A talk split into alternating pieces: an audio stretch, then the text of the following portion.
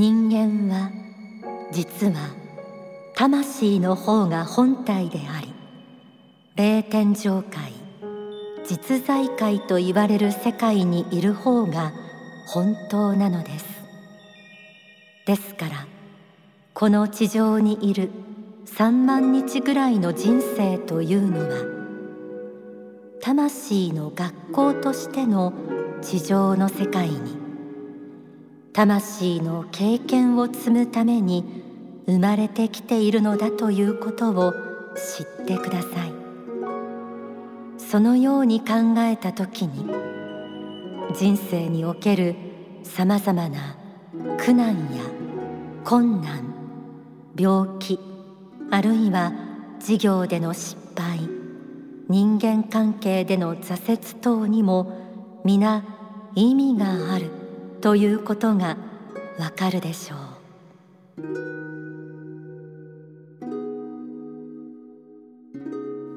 天使のモーニングコール。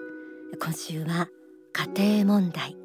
中でも DV ドメスティックバイオレンスについて取り上げます。DV とは家庭内暴力のことで特に配偶者や恋人などへの暴力のことを言います、え、コロナ禍の昨今外出自粛による生活の変化やストレスによって DV 被害が増加傾向にあるなどニュースでもよく取り上げられます。DV の問題は暴力にとどまらず離婚やシングルマザーの貧困問題にもつながりより問題が深刻化していきます。今回は夫からの DV 離婚を乗り越えて前向きな人生を歩む女性の体験談をお伝えします。三重県在住のみゆきさん。みゆきさんは29歳の時に仕事先で知り合った6歳年上の男性と結婚しました。笑うと眉毛が下がりとても優しそうな印象の人でした。夫が購入した一軒家で念願の新婚生活がスタート。ところが結婚生活の初日それまで優しかった夫の人格が表変したといいます。結婚しましたよというその日ですよね。宣告というかここのうち自体は自分がもう本当に住みやすい環境にするのは当然だと。で今日からお前を教育するっていうふうに言われてびっくり本当にして買い物に行くのってまあ女性もちょっとこうねどんなもの売ってるかなってこう楽しみながらこうちょっとねいろいろこう選びながら帰っていったらですね帰ってくるのが遅いと。買い物をするのにこんなに時間がかかるはずがない言われましてそれからは買い物に行くのももうちゃんと決めてスーパーなりそのねお店の中をこう走ってこう選んでそして急いで帰るっていうでお酒が入るともう手が出る足が出るっていう感じであの高校の時の友達とかが遊びに来てくれたんですけれどもあのお昼ご飯ちょっとこうね作ってあの一緒に食べてもらったりとかってして、まあ、旦那さんもいたんですねその日は。そしたら彼女が帰っていったからもう彼女はうちに呼ぶなと。あんな子が友達なんかもうそんなことは付き合ってはならんっていうふうに言われてどんどんどんどん自分のこうなんていうかあのその今までのつながりがこうなくなっていくんですけどでもそこにこうあのまた彼女に電話をしたりっていうもう勇気がなくなってしまって。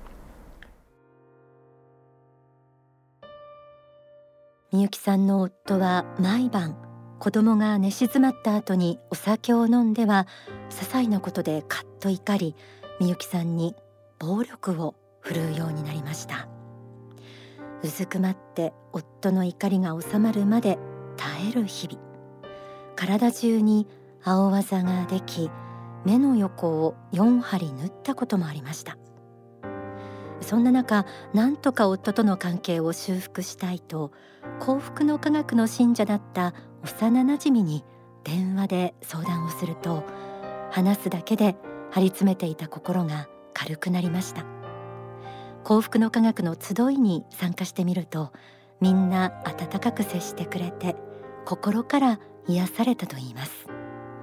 みゆきさんは集いが心の拠り所になりました。しかしその後みゆきさんの夫はマグロを包丁で解体する仕事に転職。夜中に出勤し朝方に帰宅する生活になり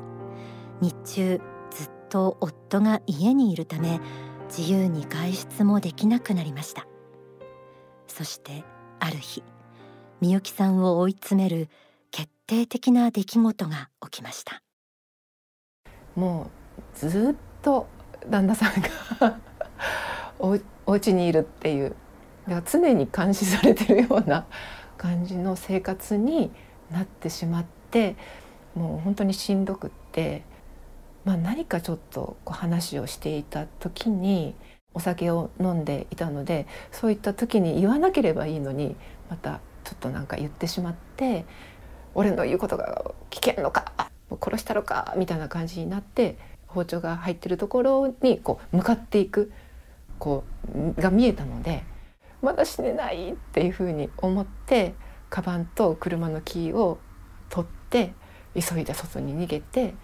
あの車を走らせたっていう。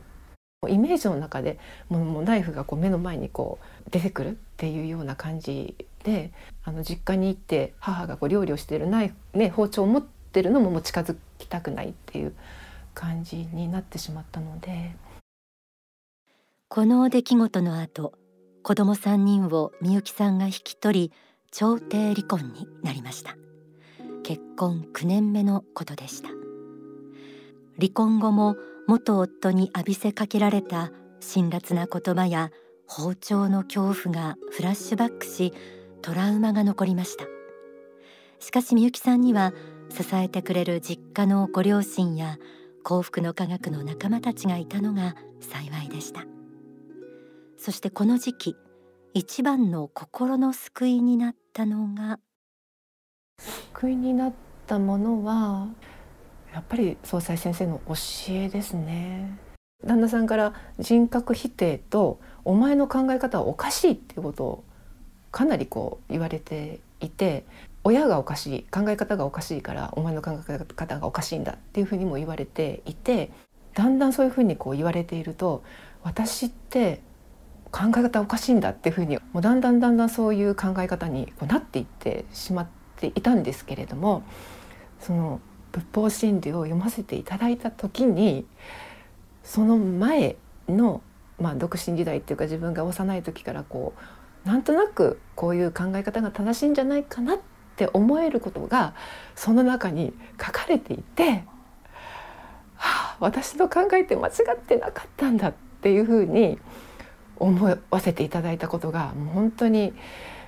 勇気になったというか励ましになったっていうか皆さんに、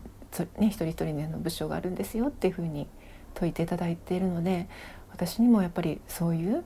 あのものがあるんだって。うん、であの自分のみならずこの旦那さんにもあるんだって日々仏法真理の学びを深める中でみゆきさんは自分の仏性を取り戻すことができ少しずつうつ状態も回復していきました。そして数年後人生の問題集に向き合う時が来ました。この頃にはだいぶ DV のトラウマは薄れてきてはいましたが完全に克服できていたわけではありません。そんな中幸福の科学の少女研修に参加してそこで講師からご主人からしてもらったことを思い出してみてはいかがですか？とアドバイスを受けたのです。でそれまで恐怖心がすっかりは取れてなかったので昔の写真ってあんまり見れてなかったんですよね。もう別れたその時の怖い顔のイメージのままで止まってますのででも久しぶりにあの出してきて見てみたんですよね。そしたらあのみんなあの私も笑ってないと思いながらも写真の中では結構微笑んでいたりしてで子どもたちもあのニコニコしていたりやっぱり子どもたちを喜ばせたい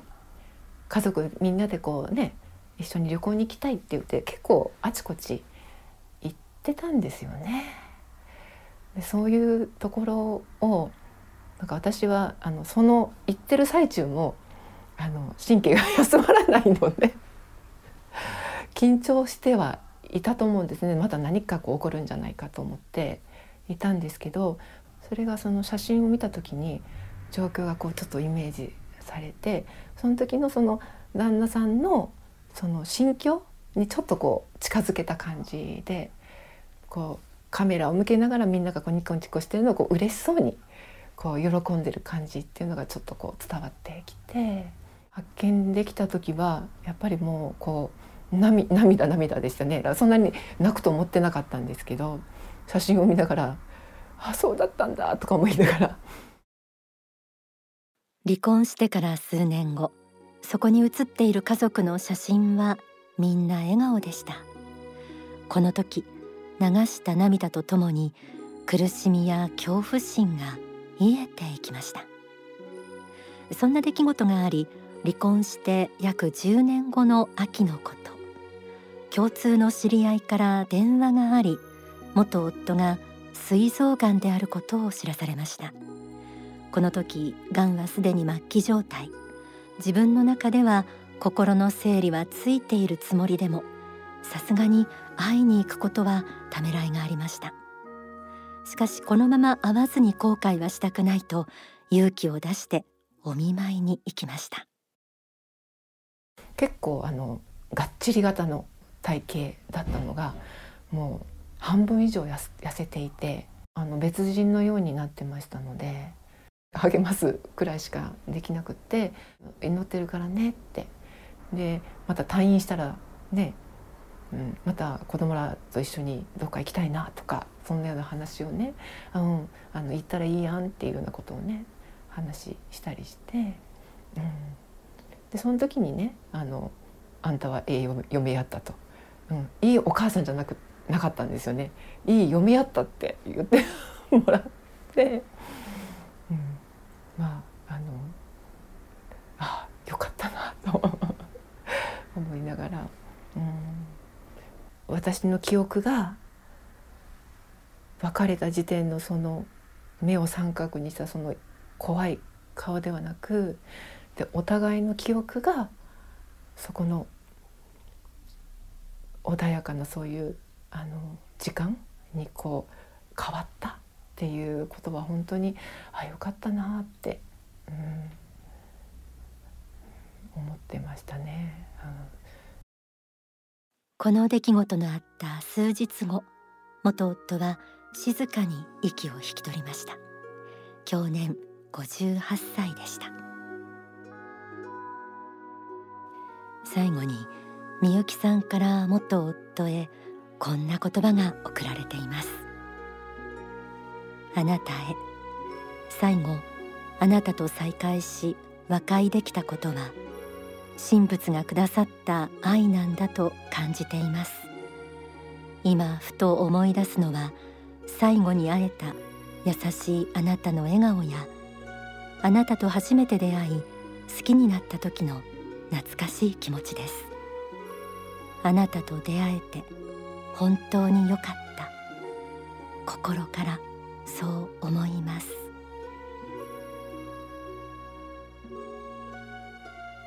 それではここで大川隆法総裁の説法をお聞きください。皆さんを苦しめているものの中にもし人に対する裁きさらに憎しみ怒りこういうものがあったらどうか乗り越えてください。許すっていうことは抽象的なことじゃないんです。言葉だけのことじゃないんです。抽象的なことじゃないんです。あなたが幸福になるため必要な条件なんです。これができなかったら大勢の人間が生きていくこの世の中で、えー、幸福に生きることはできませんだからどうかね自分の思い通りにならない人や自分の思い通りにならない過去とかをお持ちでしょうけれどもそれをね許しということに行為によって、えー、どうか安らぎの世界に入ることを願ってください。許すことによって初めてあなた方は夜ぐっすり眠れるようになります許すことによって初めて家から外を歩いて空気が美味しくて日の光が暖かく感じて人々の真心が分かるようになります。過去は変えられず未来は変えられる。だから過去のことはま反省するしかなくて未来のことにはこれから自分で作っていこうと。これは一般論としてはこの通りですが現在ただいまの心境が変われば過去だって違って見えるよということも申し上げたことがあります。現在ただいまあなた方が幸福であるならばあなた方が過去を出会った人たちはみんなあなた方を幸福にするために出てきた人たちであるんですよ。そうでしょ？あなたを叱った上司、ね、あなたをクビにした社長、ね、あなたを袖にした女性、えー、みんなですね現在あなたが幸福であるならばあなたを幸福に導くための道しるべであったはずなんです。投資であったしそれからいろんなアドバイスであったはずなんです人間としてのね。みんなあなたを幸福にの道に入れ入れるために頑張って悪役を演じてくれた人たちなんですよね。だから恨みの心を忘れなければいけない。現在ただいまが幸福だったら全部が良くなる。どうかですね、えー、許すということはこの世的な力があるんだということをねそして愛の中でも特に宗教的なパワーを秘めているものなんだということを考えてください。お聞きいただいた説法は書籍ストロングマインドに収められています、えー、DV の問題はとっても大変ですし解決は簡単ではないかもしれません。ただ霊的な側面から見ると原因や結果が分かってくることがあります。カルマとか心の傾向性霊存在の関係などぜひ仏法真理を学んでください。そして許しは鍵になります。この許すという境地こそ宗教的な力です。ではここで一曲お送りします。作詞作曲大川隆法総裁青春詩集愛の後先楽曲シリーズから。川村静香。無心。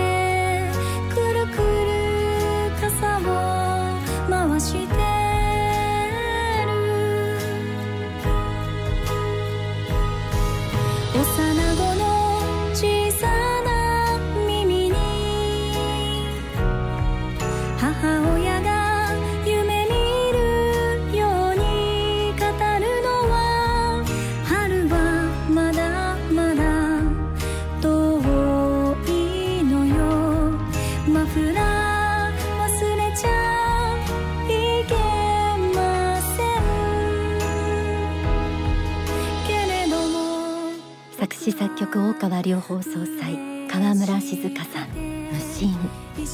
こちらは青春詩集愛の後先楽曲シリーズです。6月25日発売予定です。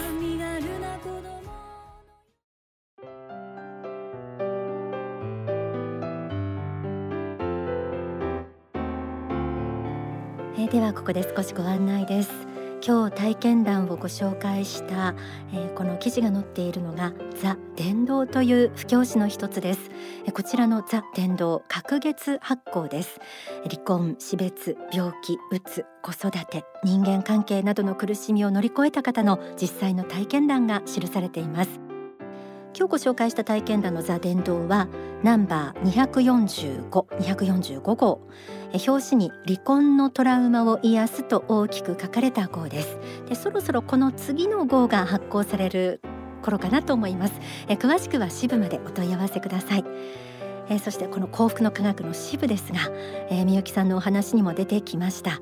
でこちらは全国各地にあります。皆さんがお暮らしの街の中で救済の光を発している灯台のように思っていただければなと思います。